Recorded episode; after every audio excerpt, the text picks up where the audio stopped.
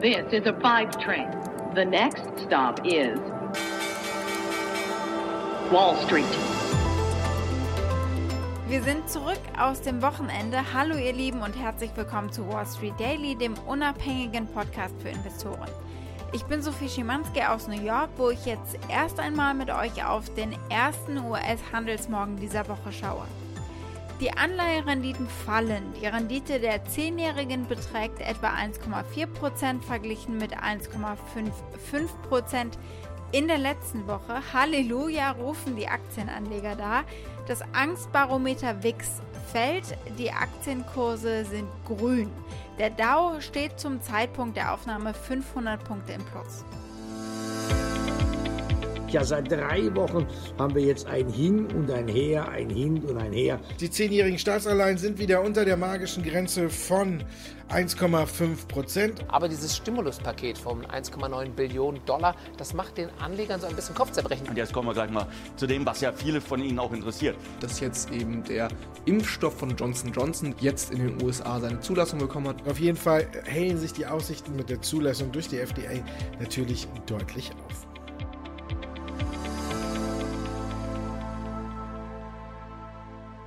Unsere Themen heute. Wir werfen einen Blick auf die Woche, die hat es nämlich in sich und wir verschaffen uns wie immer einen Überblick.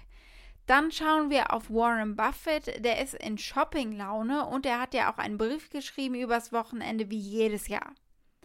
Steht ein Robinhood IPO an? Das äh, ist unser nächstes Thema, beziehungsweise die Gespräche und das Gemunkel drumherum. Apropos IPO, die Kryptobörse Coinbase und die Gaming-App Roblox machen sich auch bereit für den Schritt an die Börse. Da sind die Pläne schon etwas konkreter. Unsere Aktie des Tages ist die von Walmart.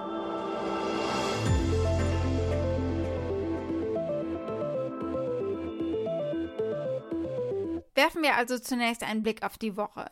Die FDA-Zulassung vom Impfstoff von Johnson Johnson wird natürlich hier Impulse geben. Bei den Reopening Trades positive, bei den Tech-Werten eher negative.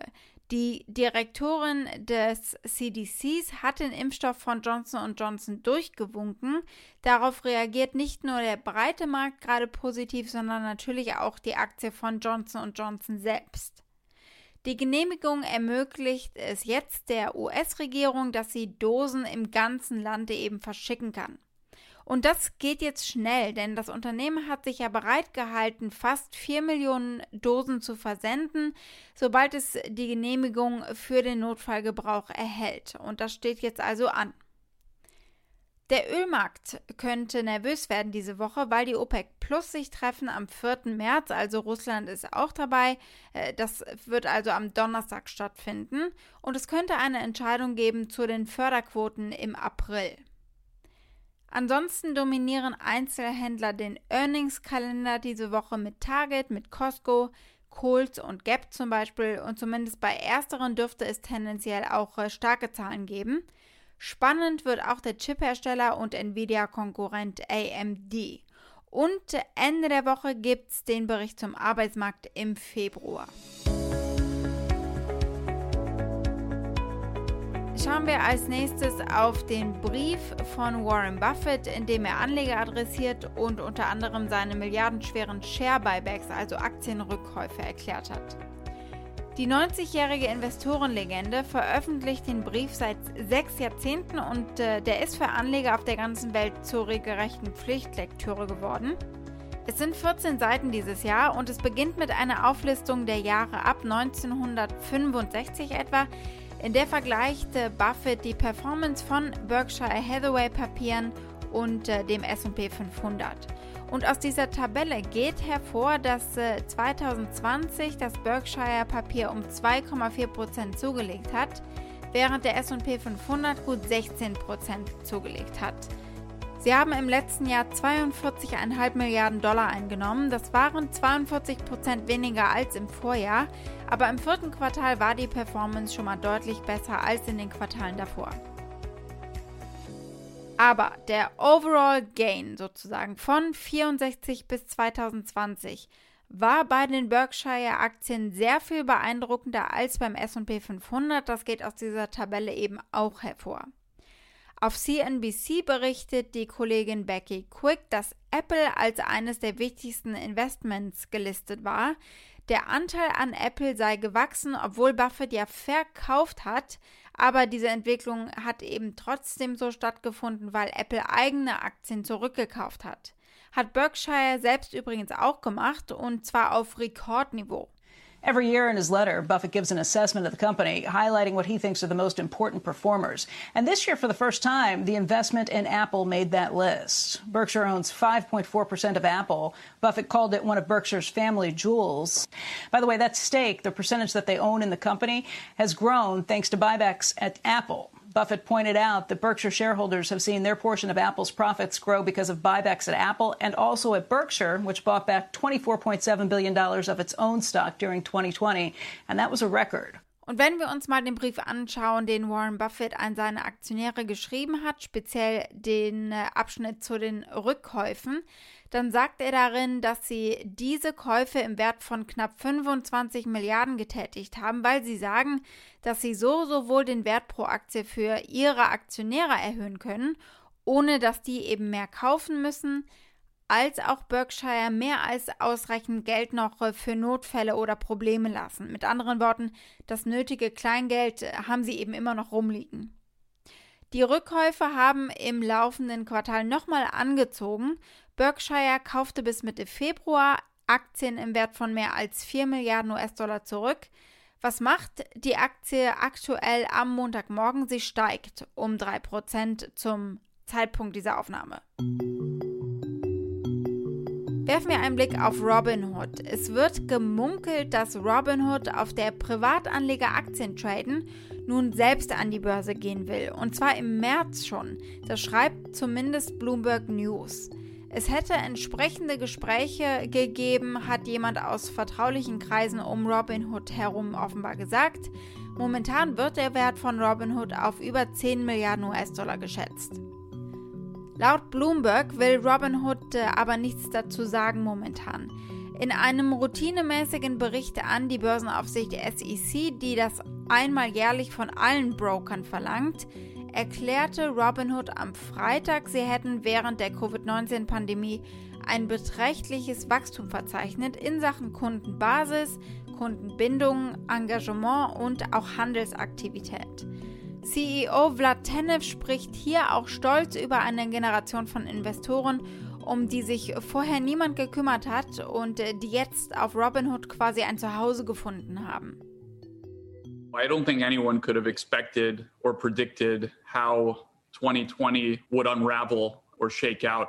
We had a huge increase in, in interest from customers, a new generation and, a new type of customer who was previously underserved to start investing for the first time, not just for our own customer base, but industry wide in the US. Aber sie haben nach wie vor jede Menge an äh, Problemen an der Backe, wegen den jüngsten Kurskapriolen natürlich.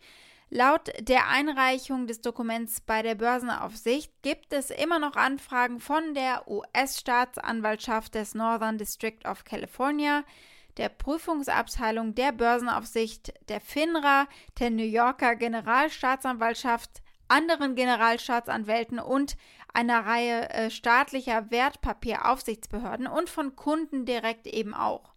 Sie kooperieren mit all diesen Anfragen, sagt Robin Hood. Aber es klingt für mich ein bisschen, als seien sie ziemlich beschäftigt, äh, um bald an die Börse zu gehen. Apropos IPO, die Kryptobörse Coinbase und die Gaming-App Roblox machen sich hier offenbar bereit für den Schritt eben an die Börse. Sie streben beide ein direktes Listing an, unterscheidet sich äh, vom klassischen IPO in einigen Punkten nochmal und äh, sie haben auch etwas anderes gemein, das sich für Investoren als sehr attraktiv erweisen könnte, nämlich Markenbekanntheit. Beide Unternehmen geben äh, weniger als 10% ihres Nettoumsatzes für Vertrieb und Marketing aus. Äh, das sind natürlich Einsparungen, die es ihnen ermöglichen, sich stärker auf die Produktentwicklung und die Gewinngenerierung zu konzentrieren. Und das ist ebenso attraktiv für Anleger. Coinbase ist der beliebteste Handelsplatz für Kryptowährungen geworden unter Verbrauchern. Mit den steigenden Preisen von Bitcoin ist auch der Handel für äh, die Website eben angestiegen. Falls euch Roblox nichts sagen sollte, in einem Erklärvideo auf YouTube für Eltern klingt das so. Roblox ist eine Computerspielplattform, auf der Nutzer ihre eigenen Spielwelten erschaffen und betreten können und hat monatlich über 100 Millionen aktive Spieler. Grund genug also, uns ein wenig mit Roblox zu beschäftigen. Während die Eltern in den USA also in Zoom-Calls abgehangen haben, haben sich die Kinder mit der Roblox-App beschäftigt, gezockt und sich auch unterhalten in Chats. Neuerdings können sie auch Phrasen aufnehmen mit ihrer Stimme und ihre Avatare sprechen lassen. Ich spiele mal ein, wie das dann klingt. Zu übersetzen gibt es ehrlich gesagt nichts, denn zu verstehen ist sowieso nichts. Ein Teenager spielt und wird danach im Chat kritisiert für seine mangelnden Fähigkeiten, ich glaube, Gitarre zu spielen. No! He's gonna think I'm winning because he can't see me screwing up, I think. Oh, no, wait, I think my character flailing around is me screwing up. Wait, they're all on his side. How do I win them over? All right, who won? GG, idiot. Oh my god. Wait! He won! He was just doing the same thing as me! He cheated! Roblox verzeichnete gleich im März, Anfang der Pandemie, einen Anstieg der Nutzer um 40 Prozent und inzwischen ist Roblox 30 Milliarden Dollar wert. Im Februar vor einem Jahr waren es 4 Milliarden Dollar.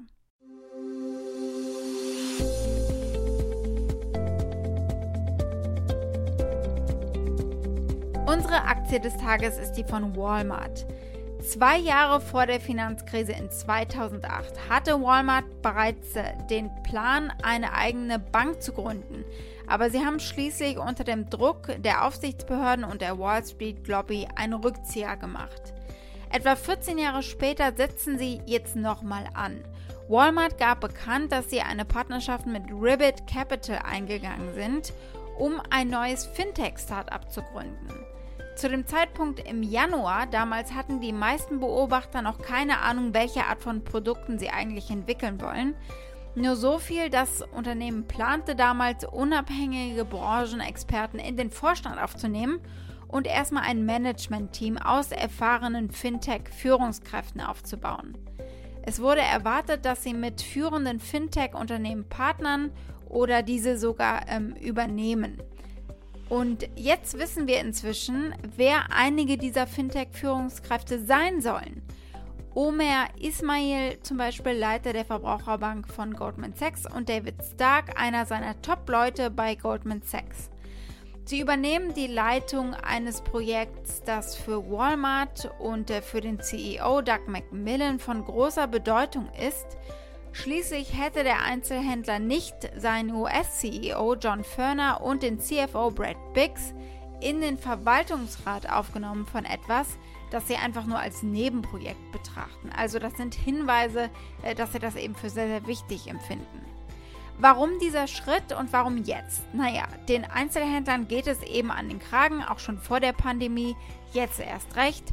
Und so ein Schritt ist natürlich auch ein weiteres Standbein, ein weiterer Einkommensstrom, wenn auch erstmal äh, ein wackeliges Standbein. Und äh, Walmart war da auch schon immer besser als Konkurrenten wie Neiman Marcus und JCPenney. Sie waren schon immer ähm, auch äh, innovativer an dieser Stelle. Das sagt einer, der es wissen muss. Steve Sadef war CEO von Saks. I think you're going to see a number of uh, bankruptcy from specialty retailers. You already saw Neiman's, you've seen J.C. Penney. A lot more going to be coming down the path. The real issue is in restructuring. You're going to close a lot of stores, fix the balance sheet, get rid of debt. But the real issue is whether or not you have a long-term franchise. Is the consumer there for a J.C. Penney? Is the Neiman Marcus business model sustainable? Werfen wir noch einen Blick auf die Aktienanalyse. Die 33 Analysten, die 12 Monats Preisprognosen für Walmart anbieten, haben ein Medianziel von 160 Dollar. Das entspricht einem Anstieg von 23 Prozent gegenüber dem vergangenen Preisziel. Das derzeitige Konsens-Rating unter 35 befragten Analysten ist eine Kaufempfehlung. Dieses Rating hat sich seit Februar auch stabilisiert. Wall Street. Und das war's mit Wall Street Daily für heute. Für Fragen oder Vorschläge erreicht ihr mich über E-Mail unter wall-street-daily at mediapioneer.com. Und damit wünsche ich euch einen schönen Abend. Bis morgen, eure Sophie.